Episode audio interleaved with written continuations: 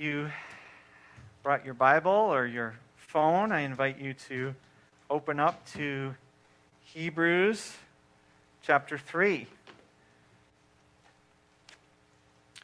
I don't know if you heard that song from a few years ago by a group called A Big New World and Christina Aguilera.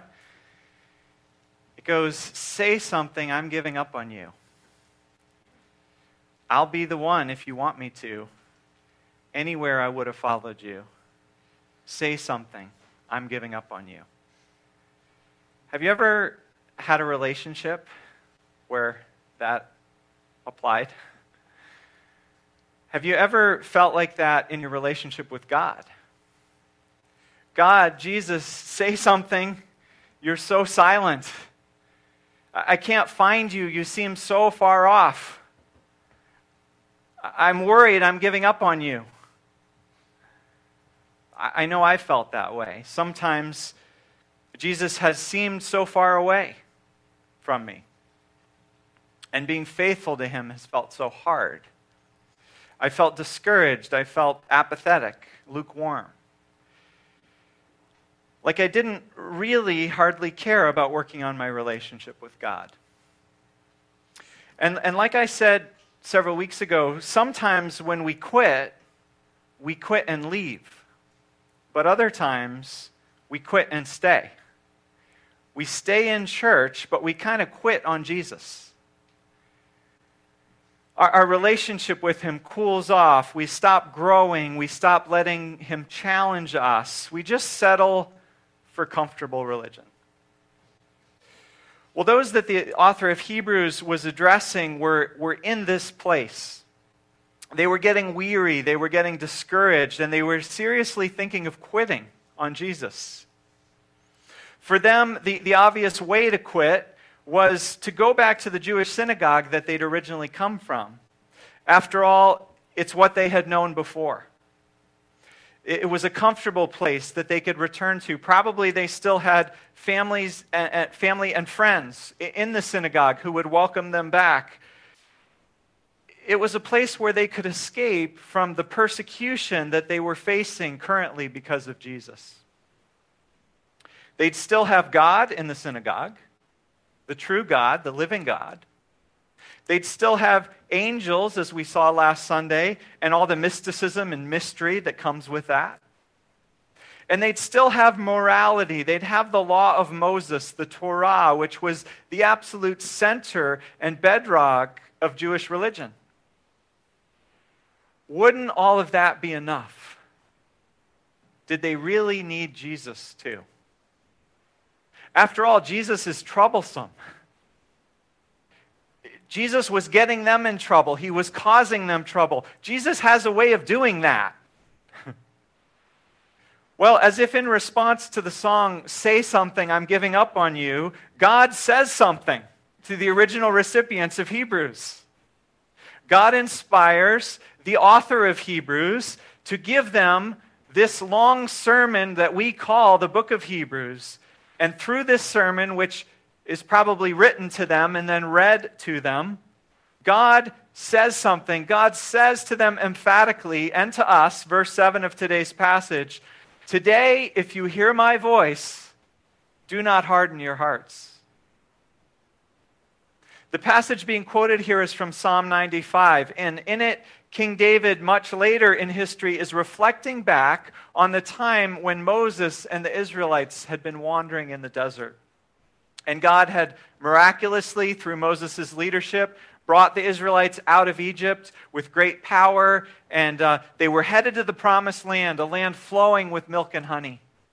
But along the way, it got hard in the desert. They weren't in the promised land yet. It was a difficult journey. There was dryness, there was barrenness. They were hungry.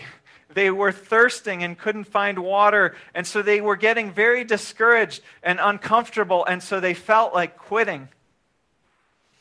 And this is very much like the experience those the book of Hebrews is addressed to. The details are different, but the basic scenario is the same. Their journey is hard, and they're thinking of giving up, just like it sometimes is hard for you and for me. And so the author of Hebrews quotes this psalm, which, which is about this story of wandering in the wilderness, and, and says, I know this is how you feel. I know this is your experience. I know it's tough. I know you're uncomfortable. I know you're discouraged. But let's think about how that story in the wilderness turned out for Moses and the people. When they got weary and disheartened on their desert journey, pretty soon they were grumbling and they were complaining. And then they decided it would be better just to quit, better to go back to slavery in Egypt. They wanted to give up on God. And the author of Hebrews doesn't pull any punches he or she says, Let me tell you what that really is. Verse 12 it's sinful, it's unbelieving, it's turning away from the living God. Verse 13 it's being hardened by sin's deceitfulness. Boy, sometimes we can pretty up the language that we use. I've done this. You know, I'm kind of wandering in my faith right now. God's talking, but, but I, truth is, I don't feel like listening. Maybe I'm, I'm too busy to listen. I'm too distracted to listen. Maybe I'm feeling too hurt, and so I'm not talking to God right now. And God is definitely patient with us. God gives us space to question and, and space to hurt and space to struggle. But eventually, something has to give. And, and I think this is the point that, that the recipients of Hebrews had got to. And so the author of Hebrews challenges them and probes them.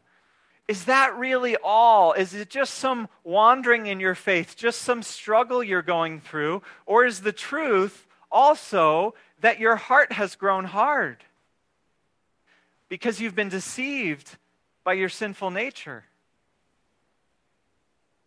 Could it be that you're being unfaithful? and that you're turning away from the living God. Notice the equation that Hebrews is making here. If you give up on Jesus, he tells them, you are giving up on God. If you quit on Jesus, you are turning away from the living God. The author is telling the Hebrews if you leave Jesus and go back to the synagogue, you're turning away from God. As I've said before, Hebrews is anything but politically correct. The whole point of Hebrews is to lift Jesus up above everything else, everyone else. We, we've seen already in Hebrews, if you were here the past few weeks, it tells us that Jesus is greater than the Old Testament prophets. God has spoken by Jesus more clearly than God ever spoke in the Old Testament. We've seen that Jesus is greater than the angels. They're God's servants, but Jesus is the great king, the very Son of God, whom God put in charge of everything.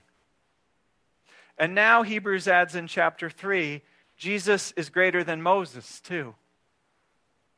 And here Hebrews in, in verses 2 and 5 quotes from the Old Testament book of, of Hebrews 12, 7, or sorry, uh, Numbers 12, 7. Numbers 12, 7.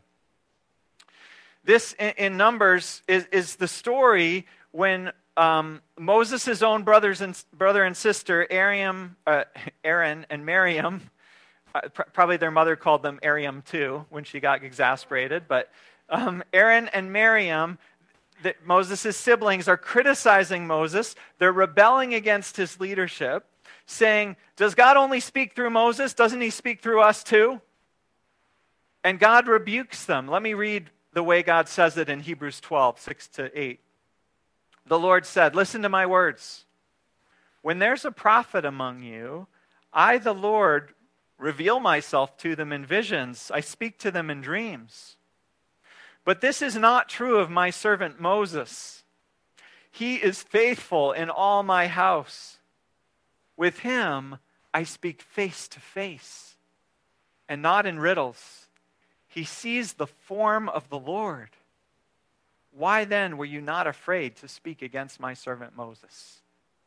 This passage is lifting up Moses and so Hebrew quotes, quotes this, Hebrews, acknowledging that you'd think sticking with Moses was a good enough thing. Moses is lifted high in this passage in Numbers. But no, not anymore, Hebrews says. Someone worthy of greater honor and greater obedience, someone greater than Moses is here now. Someone so great that he made Moses and everything else. To give up on Him, Jesus, isn't just to wander and struggle in your faith journey, although you may do some of that along the way. But if ultimately, if that's where you land, you, like the Israelites, are rebelling against God. And Hebrews wants us now in verse 15, or warns us now in verse 15, repeating Psalm 95 again. Today, if you hear your voice, do not harden your hearts as you did in the rebellion. And verse 17, with whom was God angry for 40 years? Wasn't, those who sin, wasn't it those who sinned whose bodies perished in the wilderness? And to whom did God swear that they would never enter his rest if not to those who disobeyed? Don't be like them, Hebrews is saying. It's a stern warning, right? But along with this warning, which we all sometimes need, we, we need someone to come along and in love to, to call things for what they really are, not the prettied up names that we sometimes rationalize our behavior with. But along with calling things what they really are and giving this stern warning, Hebrews also offers us incredible encouragement. As if Hebrews is responding to the song's plea say something, I'm giving up on you. And so, God, through the author of Hebrews, does say something. Hebrews gives us three encouraging, positive ways to, to respond to our temptation to quit on Jesus or, or to, to give up on pursuing Him patient, uh, faithfully and passionately and to slip into comfortable religion. So, the re- for the rest of our time, let's look at these three positive encouragements Hebrews gives us. First is that God says, Look at Jesus again. Look at Jesus. This is right in verse 1. Fix your thoughts on Jesus, Hebrews tells us, whom we acknowledge as our apostle and our high priest. Again and again, all through this sermon, Hebrews is going to lift up Jesus. This sermon, not meaning the sermon I'm giving, but the, he- the sermon which is the book of Hebrews. Again and again, Hebrews lifts up Jesus and points us back to him and says in a hundred different ways, Look at Jesus because looking at Jesus is always the point. And always the absolute best way to get your perspective and to get back on track. And in the next few verses, the author of Hebrews once again lifts up Jesus before our eyes. Above the Old Testament and its prophets, above the angels, and now above Moses, the giver of the Old Testament law. Verse 2 and following Jesus was faithful to the one who appointed him, just as Moses was faithful in all God's house. We saw that in Numbers. But Jesus has been found worthy of greater honor than Moses. After all, God is the builder of everything. In other words, including Moses. God and Jesus made Moses. If you go back to Hebrews 1, God made everything and everyone through Jesus, we saw back in chapter 1. So God even made Moses through Jesus. God is the builder of the house. Jesus is the builder of the house. Verse 5 Moses was faithful as a servant in God's house, bearing witness to what would be spoken about God in the future. In other words, Moses was a witness. He was pointing us forward, he was pointing us beyond himself, he was pointing us to Jesus. It's like we look at Moses with his arm outstretched, pointing, and Moses says, don't look at me. Look at the one I'm pointing to. I'm pointing to Jesus. Verse 6 Moses was a faithful servant, but Christ is faithful as the Son over God's house. Are you getting the message? Look at Jesus. Fix your thoughts on him. He's our apostle. He's our high priest, verse 1 says. An apostle is a messenger, one sent on a mission. In this case, Jesus, sent by God to us to reveal God to us, to save us, to take over leadership then of our sorry world. Jesus is our apostle, and Jesus is our high priest. We looked at this last Sunday. A priest is someone who stands between us and God and, represents us to God uh, represents our concerns and our requests and our needs and our apologies and confessions and our offerings and our gratitudes. And then a priest also represents God to us, offering God's blessing, offering God's forgiveness, offering God's care and concern and God's direction to us. That's Jesus. Look at him. He's our high priest not just a servant of God, but also the Son of God, God's very own Son. Do you think Jesus can be an effective high priest? Do you think he has an in with God? Do you think Jesus can represent God to us clearly and accurately and us to God? You bet. Yes, following Jesus can be hard. Jesus demands a lot. In fact, he demands everything. He's the king after all. And sometimes, many times, he doesn't solve all of our problems right away. He allows us to go through hard things. Like the Israelites, he leads us through desert times, times of testing that are dry and desolate. And we wonder, why is it still worth it? And when we wonder this, and we do, at least I do, Hebrews reminds us you want to know why it's worth it? look at Jesus again. Get your eyes back on Jesus. Look what he's like. Look who he is. Because you see, following Jesus isn't so much about faithfulness to an idea or faithfulness to a tradition or faithfulness to an ethic. It's first and foremost about faithfulness to a person. You know, there are many stories which um, have floated around over the years related to the sinking of the Titanic. No pun intended there. Um, one of them illustrates this, this point well. It's about a woman named Isidore Strauss. With her husband, they were first class passengers on that fated voyage. And as the ship was sinking, she stayed with her husband as they aided men and women to find places on lifeboats and to get those lifeboats launched before the ship went down there weren't enough boats for all the passengers, and so it was women and children first, right? And, and finally, her husband is eager for his wife, whom he loves, to find a, a, a, spot safely aboard one of the lifeboats. And he finds one and he forces her to get on it. And, and she's seated there in the lifeboat for a moment, but she looks up at him and she leaps out of the lifeboat. She climbs back onto da- the deck. She catches his arm. She snuggles in familiarly against his side, and she says, We've been together for a great many years, and we're old now. Where you go, I will go. And that's what Hebrews is trying to help us do to look at Jesus, to fix our thoughts on Jesus, so we see, so that we realize how awesome He is, how irreplaceable He is, and why he's worth sticking with no matter what. And so that leads to the second way that Hebrews urges us and encourages us to respond to our temptations to quit on Jesus. Verse 12 Encourage one another in your faith, encourage one another daily.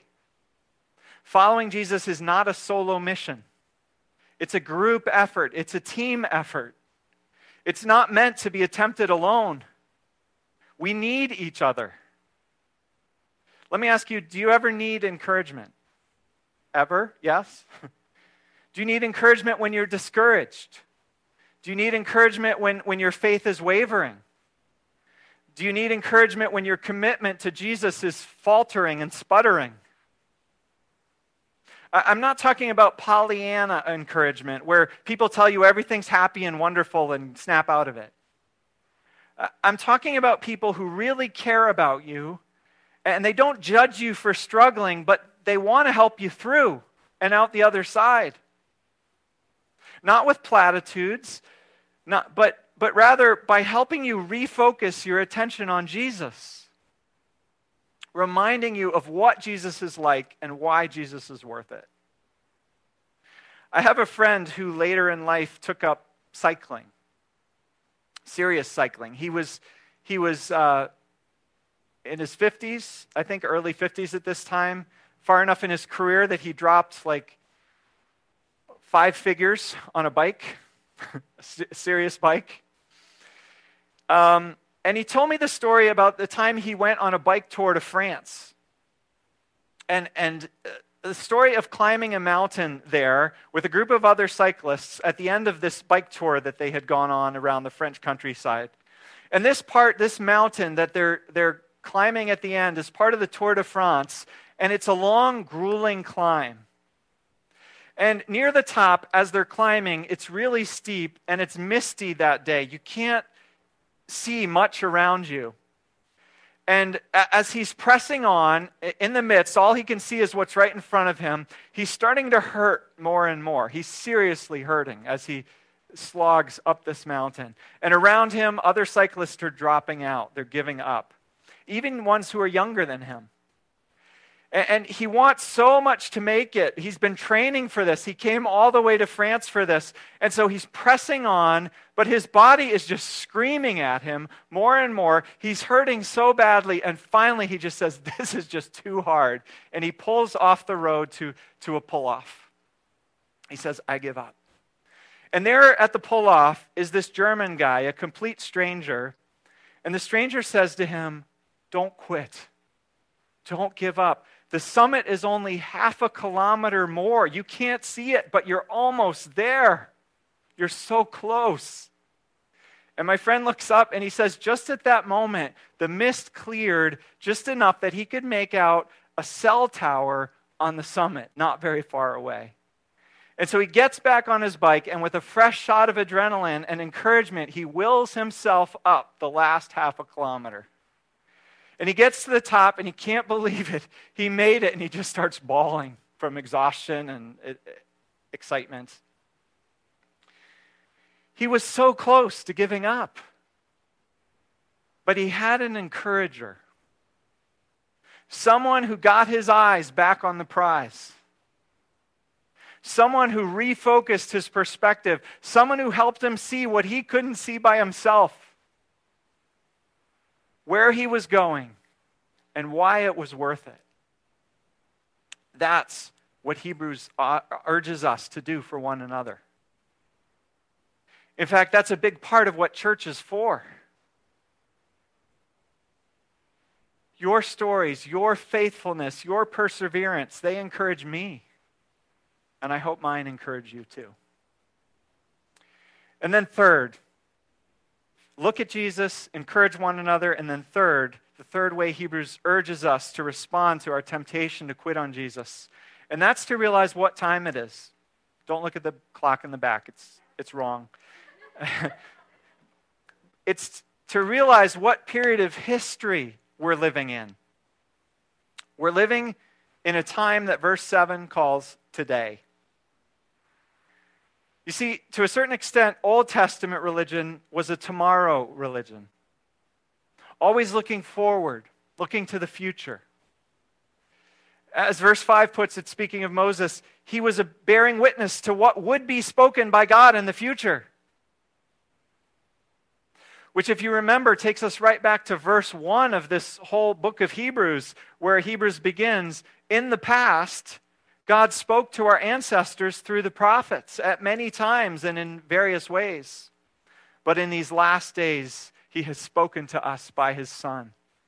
In these last days. The point is that Moses and the prophets, they were looking ahead, looking forward to Jesus. But now Jesus has arrived, and it's no longer about tomorrow. It's about today now. We're living in today. The today of Jesus has arrived. Verse 7 Today, if you hear his voice, today, if you can hear God speaking to you by sending you Jesus, don't harden your hearts. Like the Israelites did when they faced hard times and disappointments and desert times, which tested their faithfulness. Don't be like them. Don't quit. Hang in there. Get your eyes back on Jesus. Look at him afresh. He's the one it's all been pointing toward. He's here. He's arrived. I remember one time not so long ago, I was at home and um, Anne, my wife, had gone out to run an errand. And uh, I was eagerly waiting for her to get home. Um, I don't know, maybe I was eager to tell her something specifically, or maybe just because I like being with her. But I'm looking forward to her getting home. And I'm waiting, and I'm waiting. And then, to my surprise, she comes downstairs. She'd been home for a while.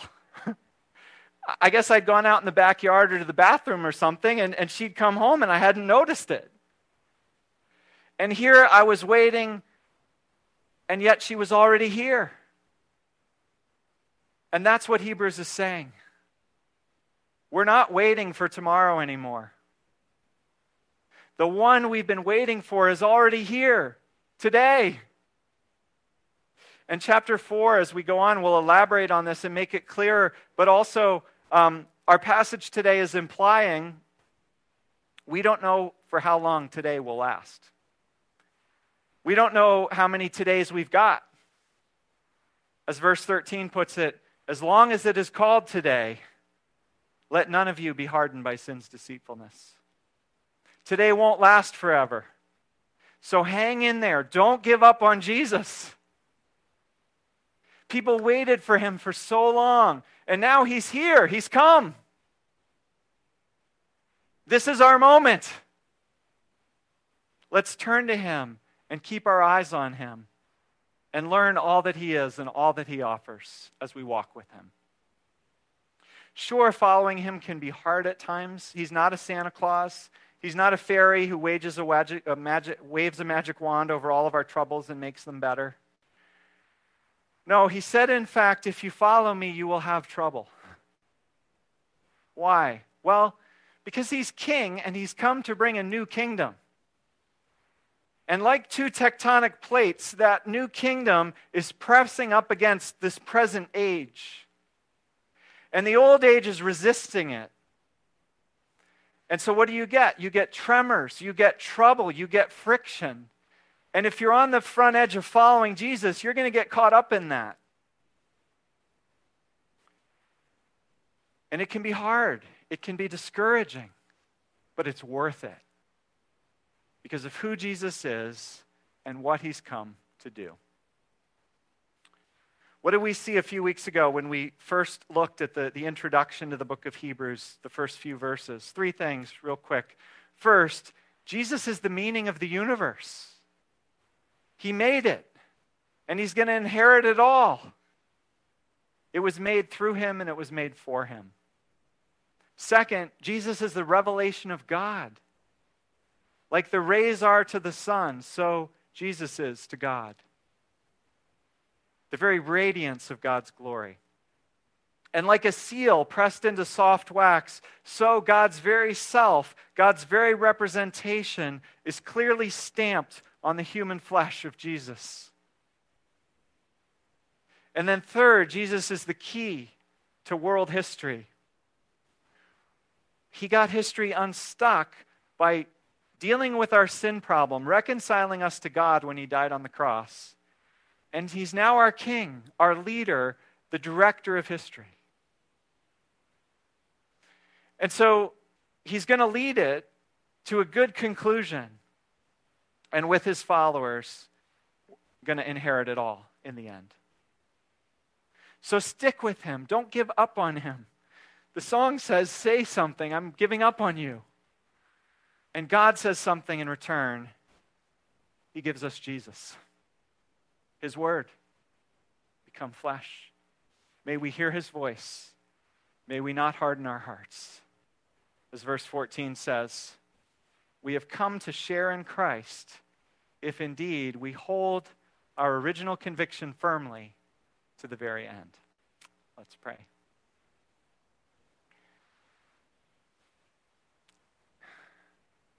God, thank you for giving us Jesus. Thank you for speaking to us through a person and by a person, better than words on a page. You gave us a living, loving